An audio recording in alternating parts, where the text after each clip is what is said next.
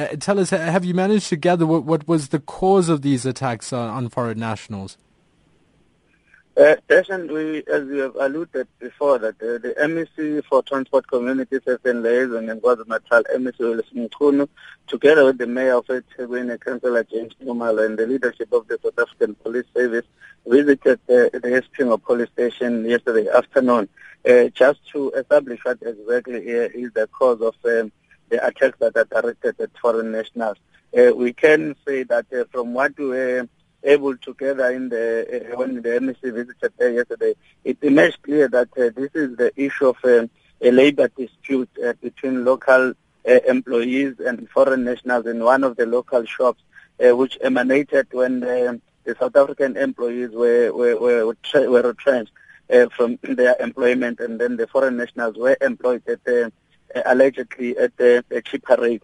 So that has resulted to a protest that uh, started outside the local shop, then escalated uh, to a taxi rank and brought and brought into the community of that area. But as the, the provincial government of KwaZulu-Natal will regard this incident regrettable, mm-hmm. and we think it is unacceptable. Kwanele, were any of those foreign nationals appointed illegally or countered to, to employment equity laws in South Africa?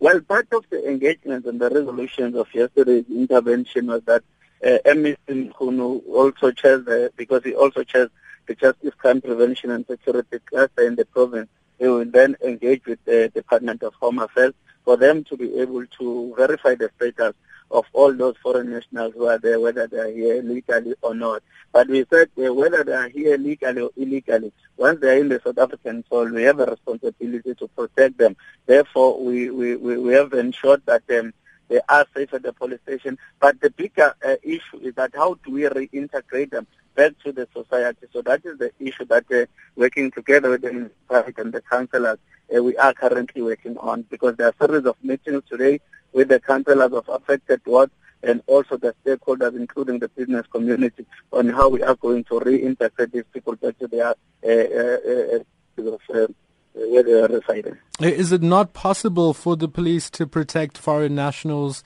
in their homes in the area? Well, the dynamics uh, are not necessarily the same. As uh, in this case, it's a, a, labor dispute. It will start within uh, uh, uh one uh, company where people are staging protests, and it will start as an innocent protest, and as it develops, it then results into a violent protest.